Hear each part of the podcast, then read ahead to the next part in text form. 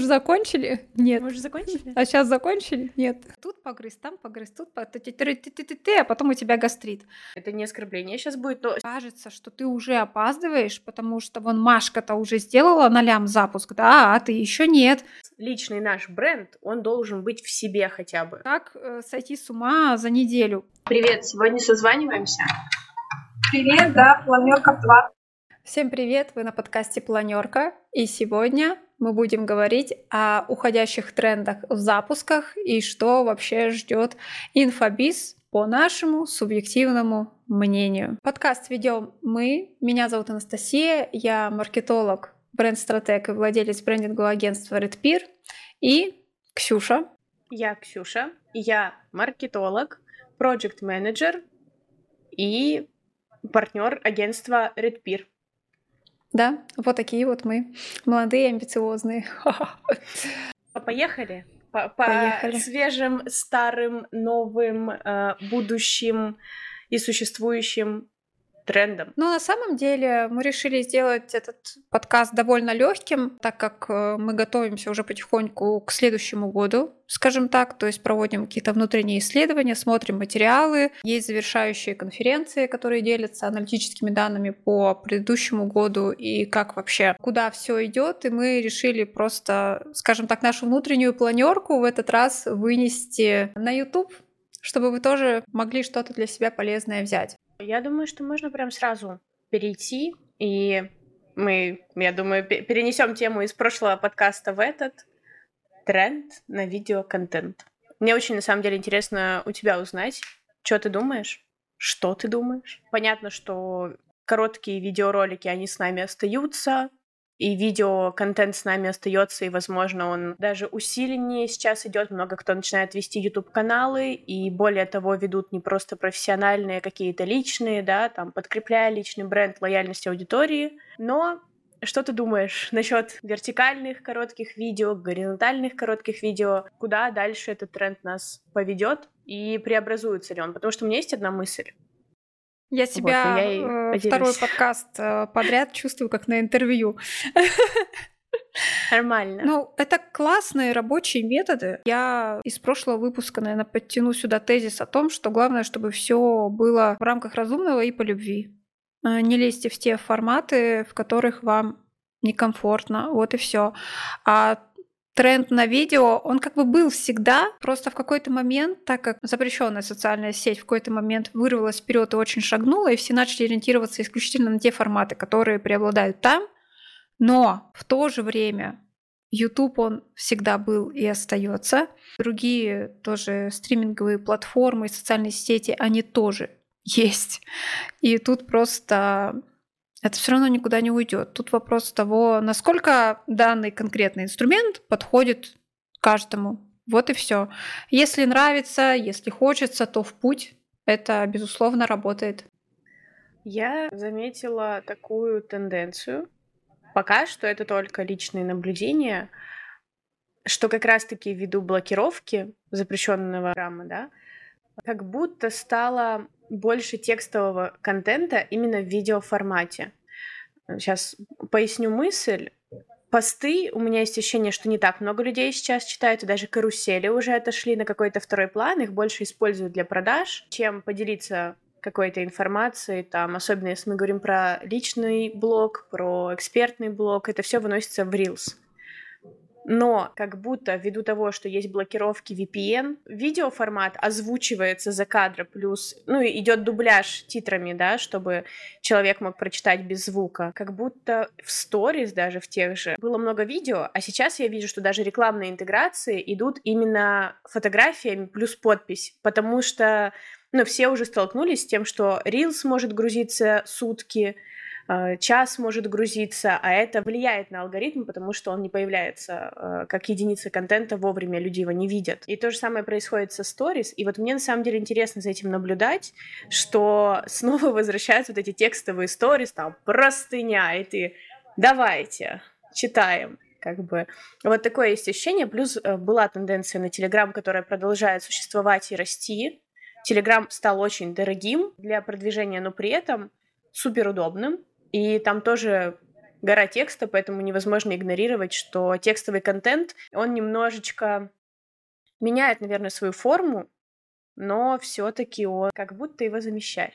Ну, вообще, знаешь, э, это, это очень интересно тренды прогонять через, через себя, да, а не через клиентов, да, потому что у клиента есть четкая задача, и когда мы разбираем плейсменты, на которых можно разместиться, на которых можно публиковать контент, мы смотрим относительно цели и задачи. Но вот я, когда разбираю тренды, я думаю о том, что а я бы на себе вот это стала юзать, и для меня видеоконтент короткий мне очень нравится, но я понимаю, что у меня не хватает э, тупо ресурса и усидчивости, чтобы сидеть и монтировать, прописывать сторителлинги. Мне очень нравится, вот такой большой формат. Вот мы пишем подкаст, потом монтируем, зайчики-красавчики все выложили, и потом сели, нарезали вот так вот коротенько, и все классно. А когда это драматургия в 30 секундах, думаешь, да ну сколько можно это, когда это закончится? Я когда думаю о трендах, я всегда думаю о том, что если, допустим, у нас сейчас идет тренд на короткие видео,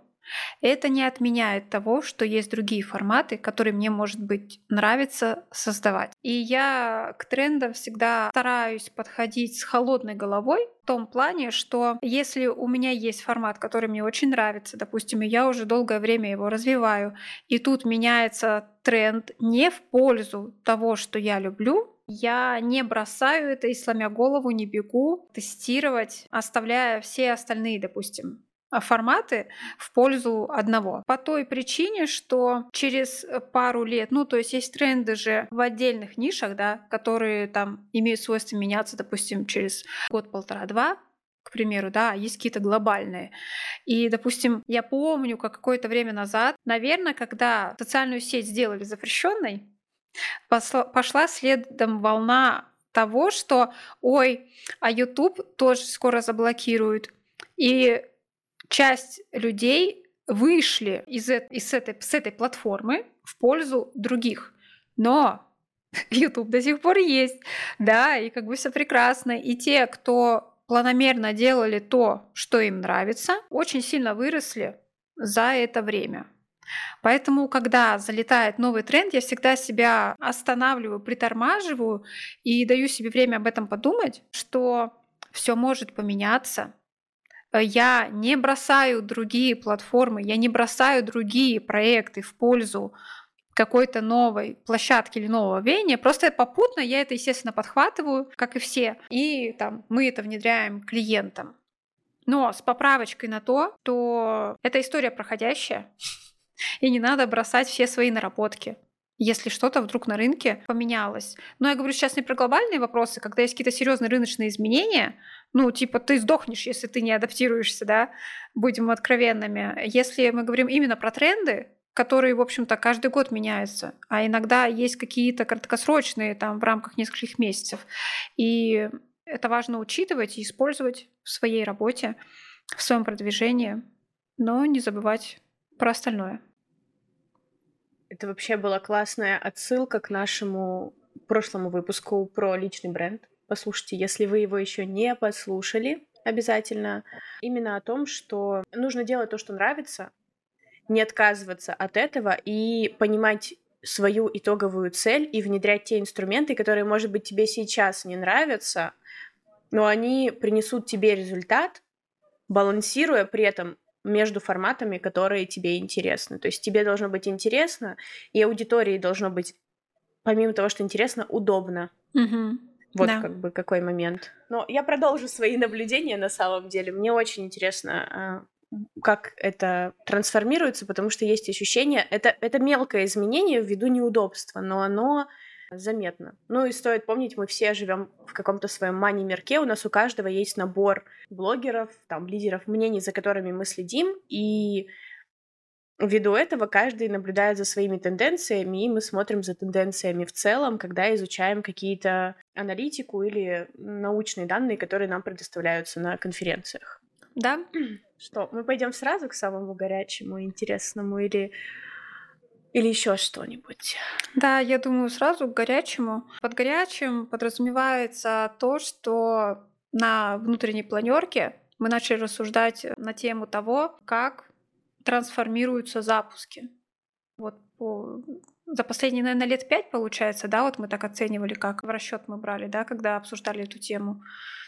Ну, можно даже до трех лет, на до самом трёх. деле, сократить. Угу. Мне нравится сейчас позиция, да.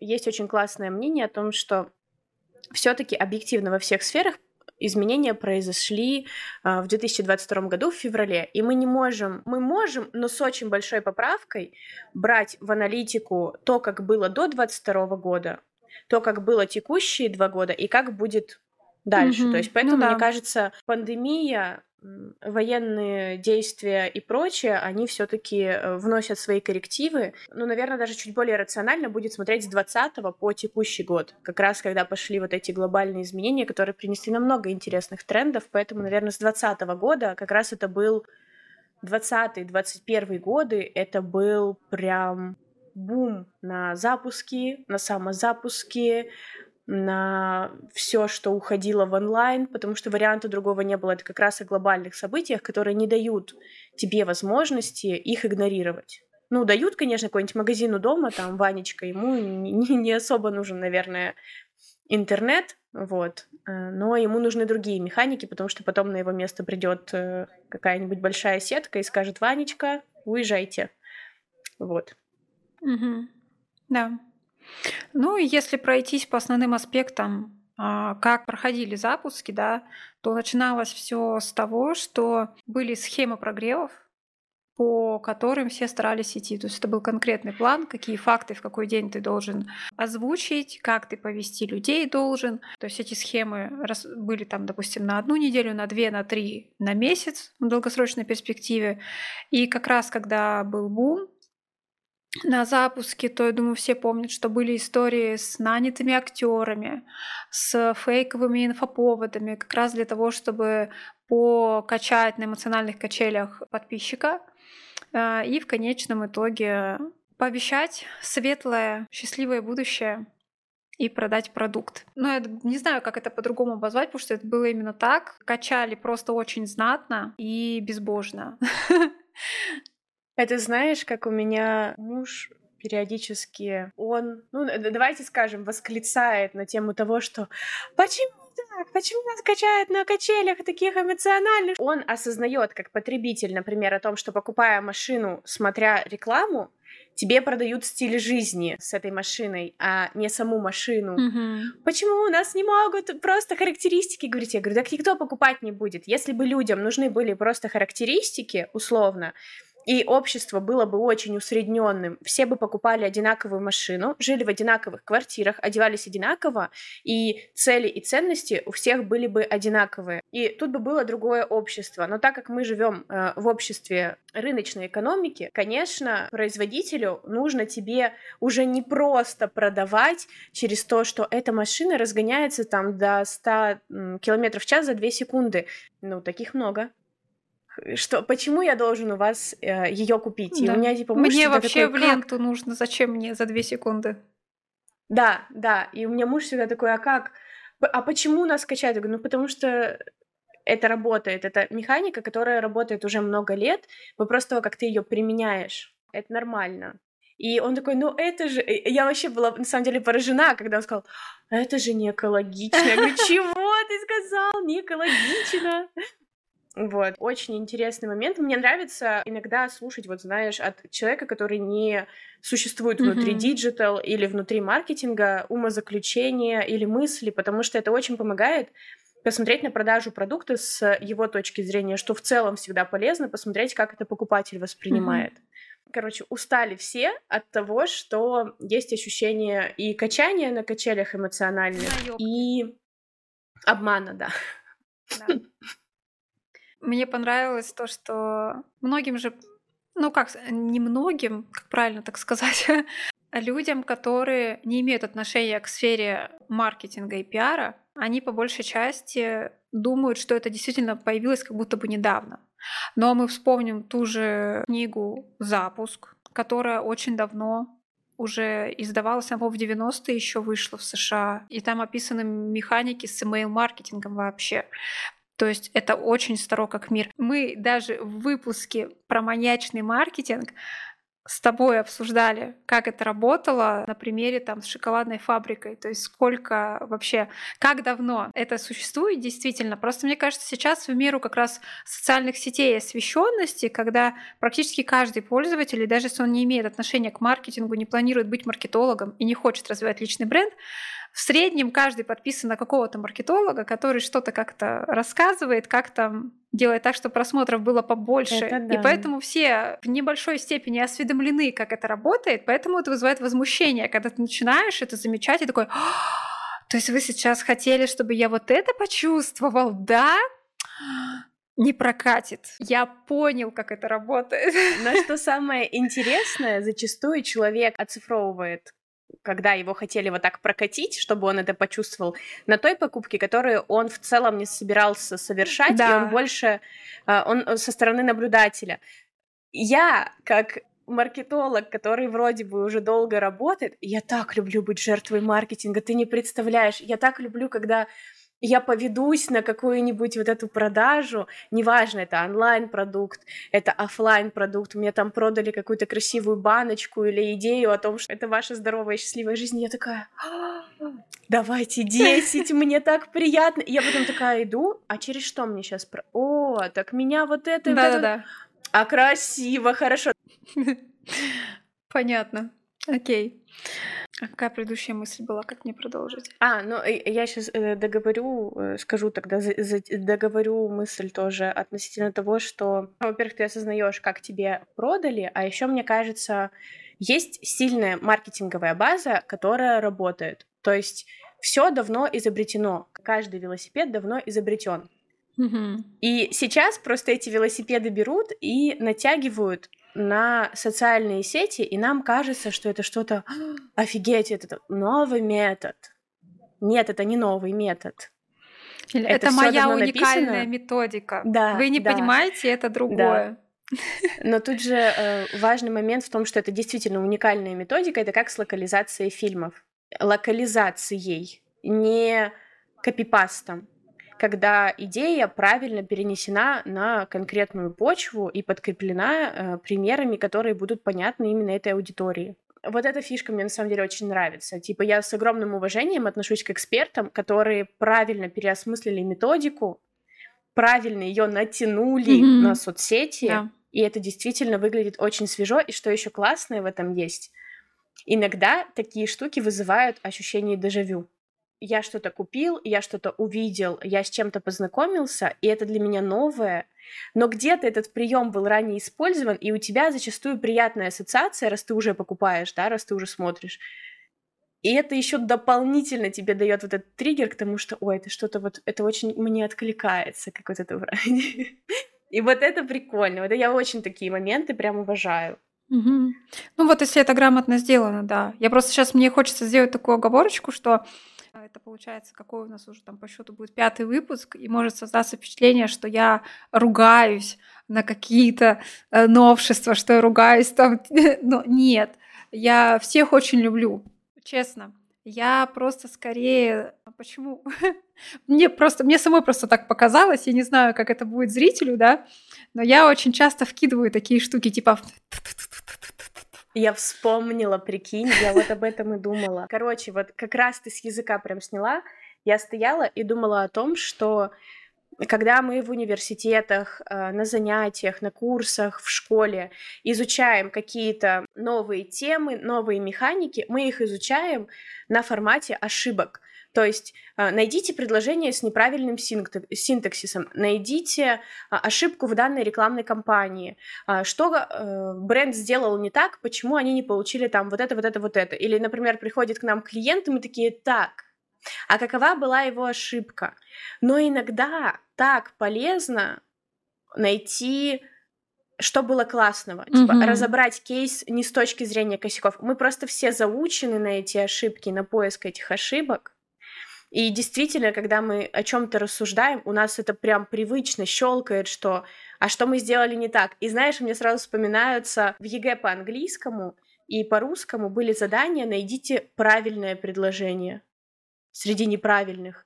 Или переформулируйте предложение там, где это необходимо.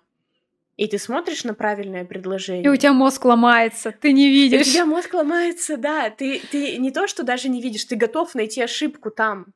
И в целом ее можно обосновать, но это так непривычно нашему мозгу, мы так заучены на то, чтобы себя дрессировать на поиск ошибок, mm-hmm. что мы не можем заметить что-то хорошее. Это по типу того, как кампейны удачные, рекламные, разбирать их же очень сложно разобрать, потому что все классно. А что конкретно, какие шаги для этого были сделаны, это прям да. задачка со звездочкой, да. вот. Я сейчас сразу вспомнила, как мы сдавали один из зачетов, когда закрывался проект, и я помню, как ну, мы в конце рассказывали о том, что удалось классного по итогу месяца сделать. И я помню вот это как раз э, непонимание и вопрос, что а что мы не так сделали. И мы говорим, но возможно, возможно, там мы ошиблись вот тут, вот тут, вот тут, но это дало нам вот это, вот это, вот это. И я помню, я была так возмущена, что очень сложно действительно человеку зацепиться за то, что посмотрите, мы вот это сделали, а что мы не так сделали. Вот это, типа, основное. Блин, очень прикольное наблюдение на самом деле, да, что мы... А...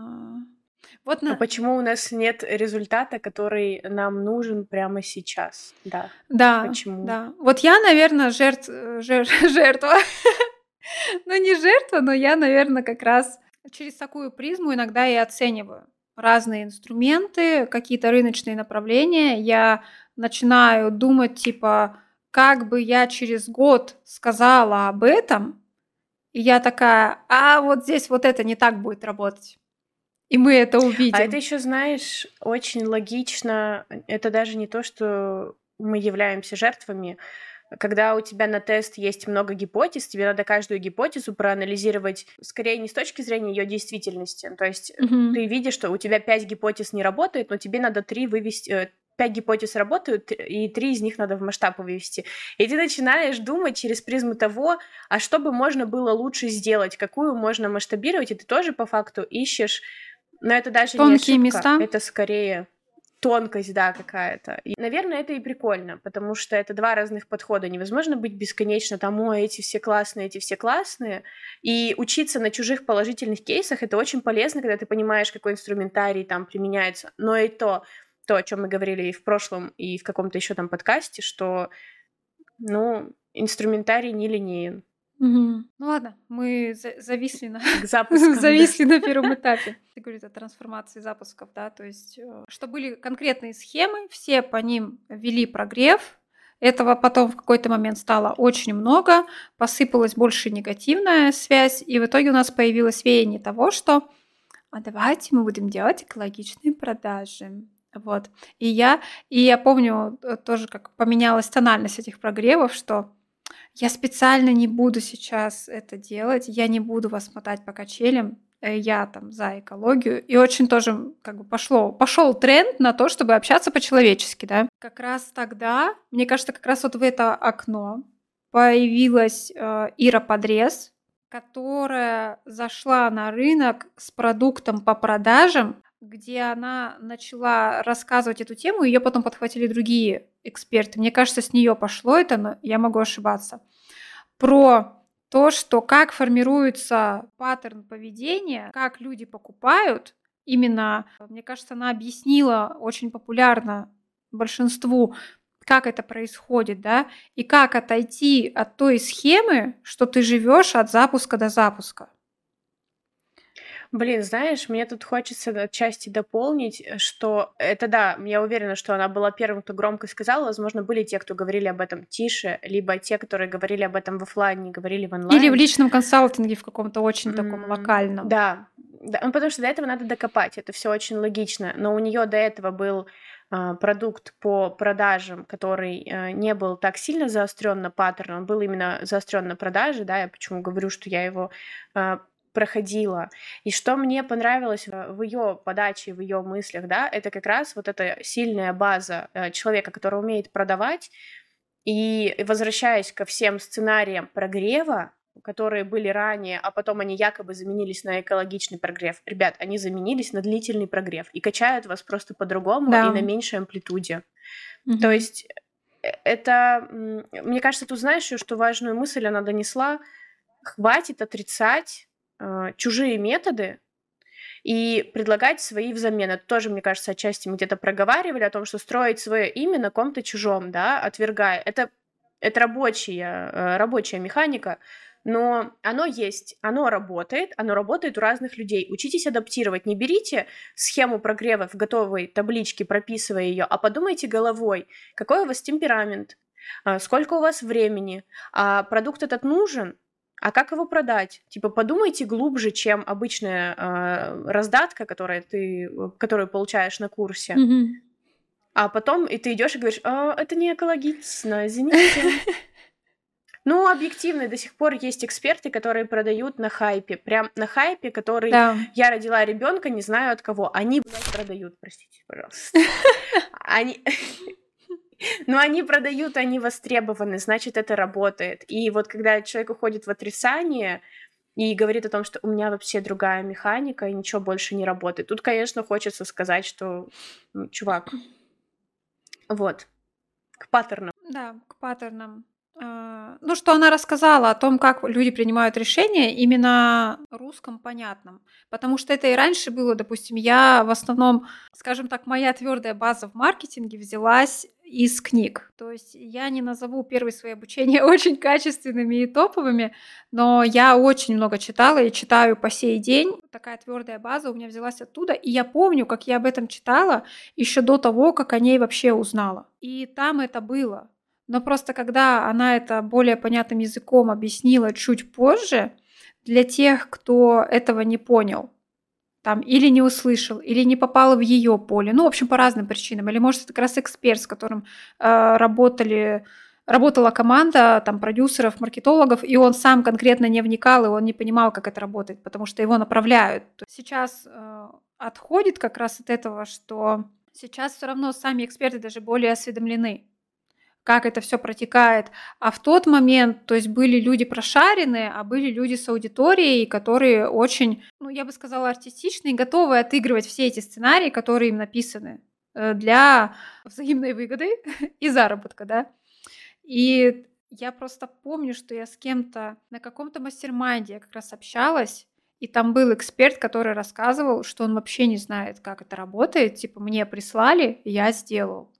Ну, это реально было. Но сейчас как-то вот пошел, ну, я не скажу, что пошел тренд, это уже давно появилось, просто сейчас чаще об этом говорят, о самозапусках, да, что обучись, разберись сам, и сделай. И тебе для этого нужен только ассистент, а не, допустим... Мне еще очень нравится, что мы многие проекты, которые делали уже с тобой совместно, мы их делали, ну, типа, я всегда за основу, когда мы работаем с продуктом либо с экспертом для того, чтобы э, понять, какую стратегию ему выбрать и проанализировать текущую ситуацию, э, я беру э, пирамиду, Короче, она называется либо дилца периодически, mm. а, но это более карьерная штука, либо это масло? не вспомню я правильно, не это не масло, нет. Короче, суть в том, что эта пирамида э, это тупо ступени знакомства с брендом. А, степень осведомленности? Свет, по степени осведомленности. Mm-hmm. И мне очень нравится использовать ее при составлении э, либо стратегии развития, либо даже такого же там контент-плана, э, либо в консалтинге, когда ты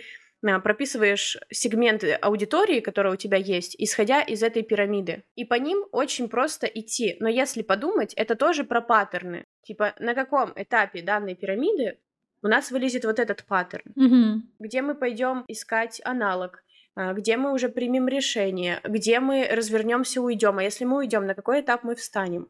Мне кажется, это вот два инструмента, которые очень классно работают э, как алгоритм, когда мы совмещаем паттерны поведения как психологию, и мы понимаем длительность воспитания данного паттерна поведения, сколько нам потребуется на то, чтобы у аудитории он закрепился.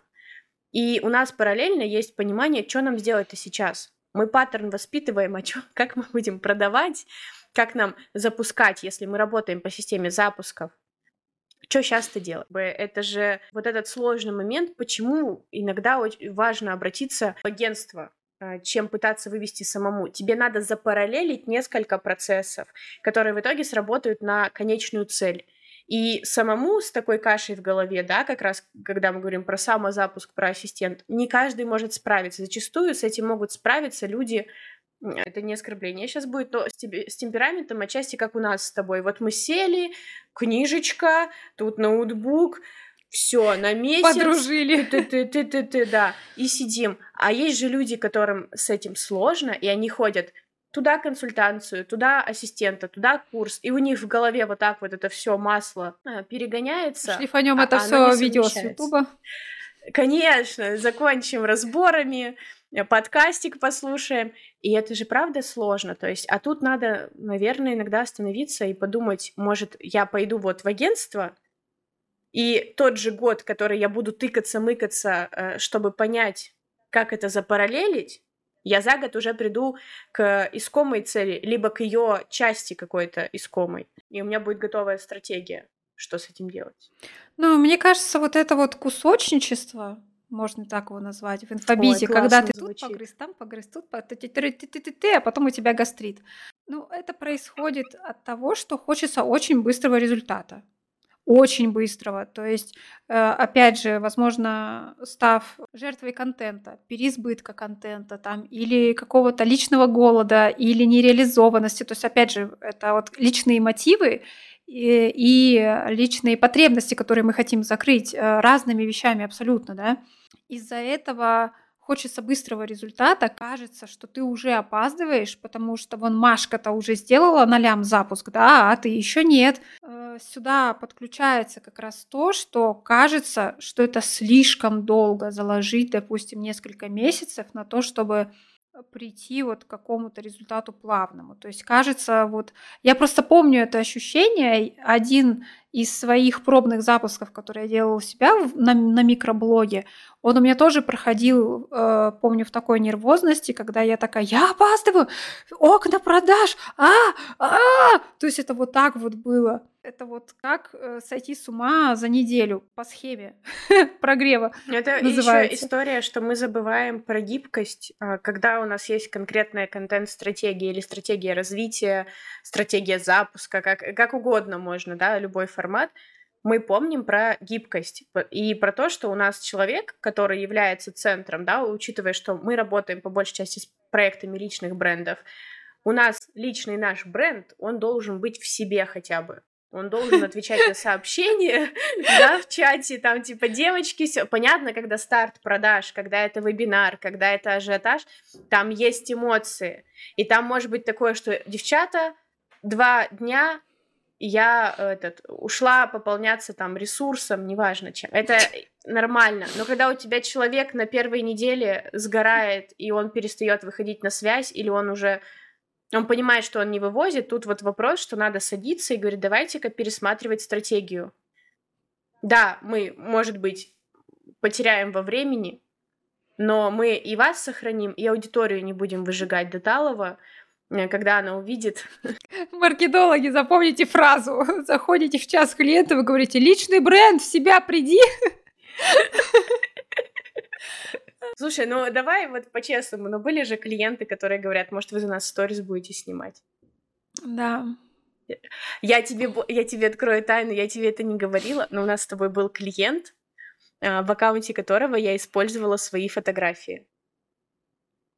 Ого просто потому что она не успевала э, нам mm-hmm. э, дать контент, mm-hmm. э, так как у нас были текстовые сторис, но я просто там все пообрезала так, и, и было очень даже красиво. Ну, а иногда что делать? Я помню, что ну, в одном делать? из своих первых проектов я с фотостока искала что-то похожее по дизайну, типажу там, где проходила съемка да, коллекции. It's okay, конечно. Да. Вот, и были ситуации, когда мы вели клиента, который обучался у одного эксперта вместе, ну, я тогда работала в агентстве вместе с владельцем агентства, и они были на одном обучении, и э, клиент не скидывает нам материал и скидывает материал, вот она с ней за одним столом сидит, та в моменте, в потоке там учится, что-то делает, или куда-то побежала, или забыла. Ну, потому что это тоже навык, это привычка определенная, когда ты параллельно всему чисто на автомате что-то подснимаешь, потому что понимаешь, что тебе это когда-нибудь пригодится или пригодится там завтра в контенте. То есть это тоже отдельный такой навык. И нам присылала фотки, вот я, это, вот вам фотки, это в сторис. Там проходит еще какое-то время, ой, мы вместе туда ездили, вот вам фотки. Ну, потому что навык у человека уже есть, ну и так совпало. И там тоже очень много материалов мы в итоге заимствовали. Ну, тут этот момент не переходить эту черту, вот этот навык, который не переходить черту, когда э, ты понимаешь, что команда, которую ты нанял, справляется с подготовкой контента, это должно быть. Но если есть договоренность о том, что клиент предоставляет контент или клиент участвует в создании контента и на базе его контента планируются дальнейшие действия, но он не должен скинуть это на команду и забить на его mm-hmm. создание. Тут важно рассказать клиенту, какие есть пути развития, исходя э, из того, какой есть инструментарий и что мы можем предложить. А, помнишь, мы с тобой тогда делали майнд-карту? Да, да, мы с прям воз... огромную да, делали. с возможными путями, где мы писали, смотрите, вот здесь вы снимаете сторис, результат вот такой. Вот здесь мы делаем сами, результат будет такой. Если мы это как-то... на заметку. Да, если мы как-то это, это миксуем, полезно. будет такой результат. И мы пришли к клиенту, сказали, вот смотрите, вы можете не участвовать в сторис, вообще никак, но будет это вот так. И когда ну, клиент пощупал, что ага, вот оно как оказывается, потому что не у всех же так причинно-следственные связи работают. Не все обязаны быть маркетологами, не все обязаны понимать и могут не понимать, не знать. И это опять же, наверное, такое... Блин, я такая токсичная, капец, мразь, сейчас скажу опять, о боже. Короче, с клиентами нужно разговаривать на их языке. На их языке и словами через рот. Клиенты не э, тупые, э, они не обязаны разбираться в маркетинге и не, не обязаны понимать все причинно-следственные связи, которые ты понимаешь как маркетолог. Это я когда пришла работать в агентство э, к тебе на первые самые проекты, и у нас были планерки. Для меня это вообще было супер тревожно э, выходить на планерку с клиентом, потому что ну, обычно я работаю на стороне типа э, клиента, да, и мы там с ним один на один. А тут у меня сидит Настя на планерке, тут сидит клиент, ее ассистент. И мы ведем, ведем планерку, и потом Настя говорит, ну, Ксюша сейчас расскажет. И я такая, так, надо говорить нормально. И я начинаю говорить, но, видимо, в момент, когда меня тревожка накрывала, я начинала говорить очень сложно. И мне Настя тихонько вот так писала в Телеграм, Ксюша, вот это объясним по- по-нормальному, потому что это сложно. И это не потому, что клиент тупой, это потому, что он не обязан в этом разбираться это не его задача. Он пришел заплатить тебе денежку, и, ну, вот это действительно важный момент. Надо учиться устанавливать коммуникацию. Если вы не можете прийти к коммуникации, если возникает там грубость, вот это все, э, что со стороны клиента, что с вашей стороны, это уже переход на личное, да, это уже мы немножко в другую сторону уходим. И такого, по идее, не должно быть в адекватном сотрудничестве. Кстати, мы тут планируем один выпуск я надеюсь, что мы вас, ну, запишем, но уже тоже действительно И он будет не году. последним. Он, он будет не последним, да. Суть в том, что накопали мы одну интересную тему именно по агентскому бизнесу, по партнерству в работе с клиентами. И это очень, на самом деле, э, животрепещущая, интересная тема, которую мы раскроем, поэтому обязательно подписывайтесь и ставьте уведомления о новых выпусках. Э, ну и если идти дальше, после, скажем так, экологичных продаж, да, и всего остального, мы уже так вскользь упомянули, да, вот эту штуку, когда все жили от запуска до запуска, потом со временем начали сокращаться интервалы между запусками, плюс начало, начали создавать параллельно несколько продуктов, допустим, в разных направлениях или там по разным, с разным уклоном, скажем так, но в рамках одной экспертизы. Параллельно те эксперты, которые раньше, скажем так, доперли, да, пошла волна на то, что если ты работаешь от запуска до запуска, ты лох, тебя должны быть прогнозируемые стабильные продажи, ты должен позаботиться о том, чтобы они у тебя были всегда и так далее. И это очень классно, что об этом начали говорить. На самом деле это было всегда.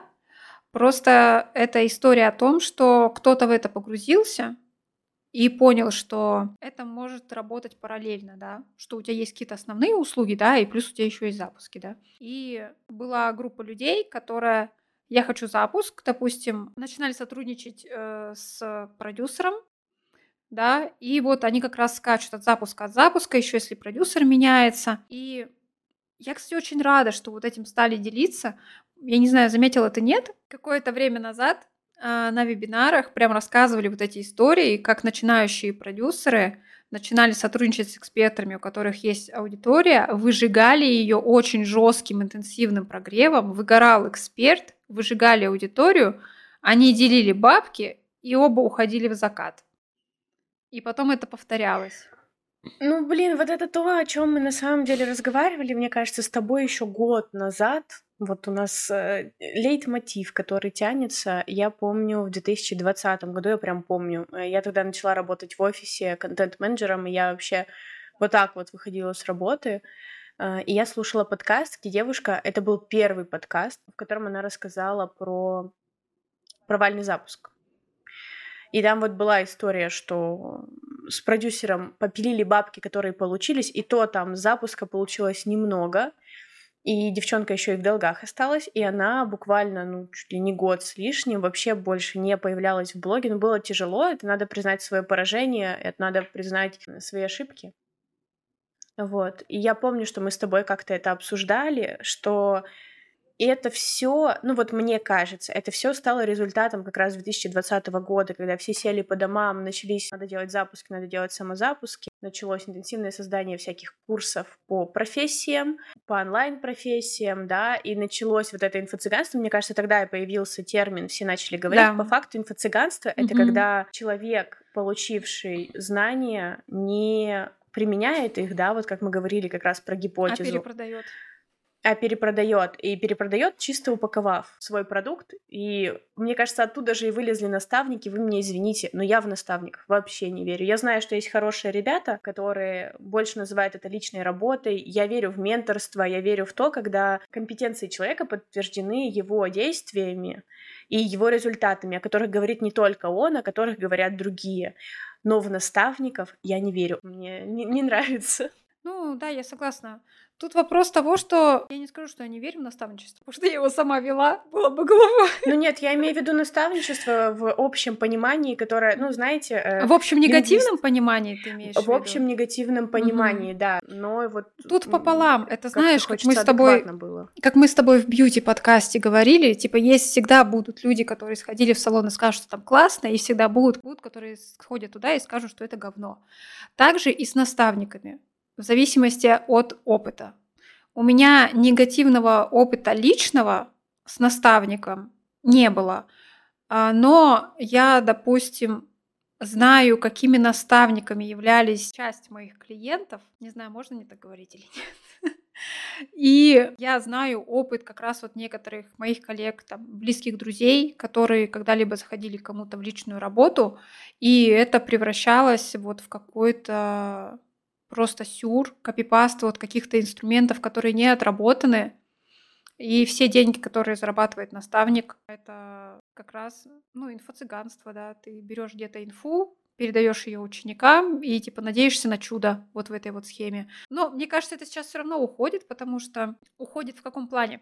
Уходит в том плане, что люди сейчас более-менее стали проверять, действительно, есть ли профессиональные ачивки, ли у человека деньги, реально деньги, а не... Ну, я не знаю, насколько вот сейчас еще актуально. До сих пор арендуют э, тачки, квартиры, одежду и это. Это все, но это вот то, о чем мы с тобой, понимаешь, говорили. На каждый товар найдется свой купец, на каждый на трэш-продажи найдутся свои покупатели. Общая масса людей плюс-минус усреднена, но у каждого условно есть свои фетиши и свои интересы, то, что его дергает. И в целом они все равно остаются эти курсы наставник для наставников, наставников. Ну, и, ну, будут покупатели, конечно, это когда-то, наверное, себя изживет. В тему разводов сейчас же стали всплывать истории, где прям наставник-наставник прямо надавит на нее, сидит, типа, обычно это офлайн встречи, да, когда ну возьми рассрочку, и она там э, может в ее же телефоне сама оформить рассрочку. То есть стали всплывать такие ситуации. Я думаю, что мы дальше к этой теме, возможно, перейдем, и, может быть, и не перейдем что действительно, ну то есть у тебя априори есть экспертная чуйка, да, э, профессиональная чуйка, и в целом человек лично чувствует, что на него давят, и так как ты, э, скажем так, проработанный человек, который ходит в терапию, ты понимаешь, что нарушают твою зону комфорта. И вот мне интересно на самом деле, будут ли еще такие истории всплывать, потому что все немножечко под колпаком. Ну, хочется здесь, наверное, мне оговориться. Мы как будто бы уходим с тобой опять в сценарий того, что какой плохой инфобиз, какой, какая сфера серая. Это все прекрасно, есть классные эксперты, есть потрясающие маркетологи. Просто мы сейчас, наверное, обсуждаем на негативных примерах то, от чего рынок, к счастью, уходит. И в связи с тем, что люди становятся более осведомленными, это позволяет саму нишу немножечко почистить, потому что уже такие триггеры, ну, люди уже так легко не разводятся, и слава богу, что сейчас э, происходит такая своеобразная информационная чистка. В этом, наверное, положительная сторона и сила интернета, что можно при желании очень много всего нарыть, что поможет принять э, решение о покупке, и все будет классно. Вот, поменьше вам негативного опыта. Это, знаешь, на самом деле тренд, который мы с тобой еще год назад, наверное, обсуждали, о том, что рынок в любом случае будет чиститься, и в целом это закономерный тренд, который проходит, мне кажется, каждые два года. Малышам которые занимаются ручной работой, которую не получается пока что заменить, да, в которой требуется человек, они остаются на своих местах. И топы рынка остаются на своих местах. А среднячки или те, кто не обладает навыками даже малышей, малышей, я говорю не в обиду, малышей — это люди, у которых есть компетенции, но которые любят работать ручным трудом, либо, ну, нравится ему самому оферы писать. Вот он пишет сам оферы, и он в этом востребован в своем агентстве. Нравится ему работать э, менеджером по продажам. Блин, я до сих пор считаю, что это супер прибыльная ниша и дефицит таких сотрудников no. на рынке. И он работает, его пока что заменить невозможно. Те, кто не обладает вообще никаким навыком и его себе придумал, или берет чужой умственный труд и пытается его как-то куда-то деть, или среднячок, который не выбрал, куда ему э, дальше двигаться, да, он выпадет из рынка. Ну, потому что рынок сам по себе очищается. Да, ну да. Но это еще, наверное, к вопросу о личном бренде. У тебя никогда не будет крепкого, твердого, медийного личного бренда и хорошей репутации относительно там твоих инфопродуктов, тех услуг, которые тот или иной человек оказывает, если это чужая интеллектуальная собственность ты на этом не построишь сильный личный бренд. Ты где-то в самый неподходящий момент, потому что у тебя нет глубины, чтобы ответить на тот или иной вопрос, и все. Это еще такая, э, знаешь, страшный тезис, когда ты подвержен э, самокритике, и когда ты начинаешь думать, а есть ли во мне... Ну, то есть я с этим mm-hmm. в последнее время сталкиваюсь, я ощущаю, что мне нужно поднять компетенции в какой-то конкретной нише, и я больше щупаю по механикам, типа тут поучить механику, там поучить, а потом я такая, а я в нише-то разбираюсь? Насколько я глубока, как душнила, чтобы задушнить всех? И, и вот тут тоже, наверное, история про баланс, когда ты должен задавать себе этот вопрос, но ты не должен уходить в нем какие-то э, долгие самокопания, потому что есть классные ребята-эксперты, которые ни черта не делают, но это их вина, их выбор, окей. А есть те, которые да, поехали, типа, вау, и у них катит, потому что они делают, делают, делают, делают, и им по кайфу, и у них получаются результаты круче, чем у всех остальных. Ну, мне кажется, это важно. Важно просто понимать объективно, на, на какой ступени своего профессионального развития ты сейчас находишься, и где находятся те, на кого ты хочешь быть похожим. И просто делаешь выводы. Если человек уже 10 лет в своей нише, там, да, 8 а, лет из них успешных, 3 года на YouTube, и у него супер продакшн, и ты такой сидишь, пу-пу-пу. Ну, я сейчас сначала заработаю, а потом снимать буду. Ну, вот это... Но я сейчас на все деньги пойду куплю себе курс по видеомонтажу. Да-да-да. Но я, но я не хочу сказать, что качество совсем не важно. Опять же, наверное, оговорочка. Для того, чтобы нам не прилетело, что мы предлагаем делать говно. Нет. А просто делай лучшее из того, что у тебя сейчас есть. И все. Ну а качество вырастет со временем, экспертиза подрастет, и все, и все будет окей.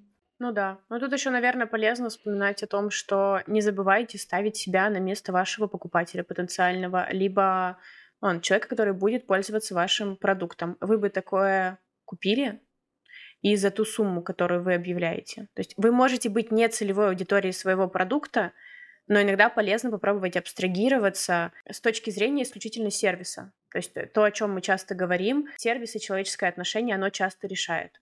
Угу. Согласна. Такой вот инфобизовский у нас получился прям выпуск какой-то. Начали с тенденций, закончили курсами. Ну, про тренды мы потом попозже поговорим, когда у нас дозреют все наши э, ощущения, исследования и все остальное. Спасибо, что досмотрели до этого момента. И дослушали. И дослушали, да. Напоминаем, что вы нас можете смотреть на YouTube, слушать на Яндекс Музыке, Apple подкастах и других площадках. Все ссылки будут под видео в нашем телеграм-канале. Подписывайтесь, там выходят анонсы в роликах и другая полезная информация о маркетинге и брендинге. Мы будем рады вашим оценкам, а, вашим комментариям. И также у нас открыты комментарии как раз во всех социальных сетях, где вы можете написать свое мнение а, относительно несогласности или согласности с нашими тезисами, поделиться своими мыслями и предложить тему на обсуждение в следующих выпусках подкаста. Вы были на подкасте «Планерка» с Настей и Ксенией. До встречи! Пока-пока!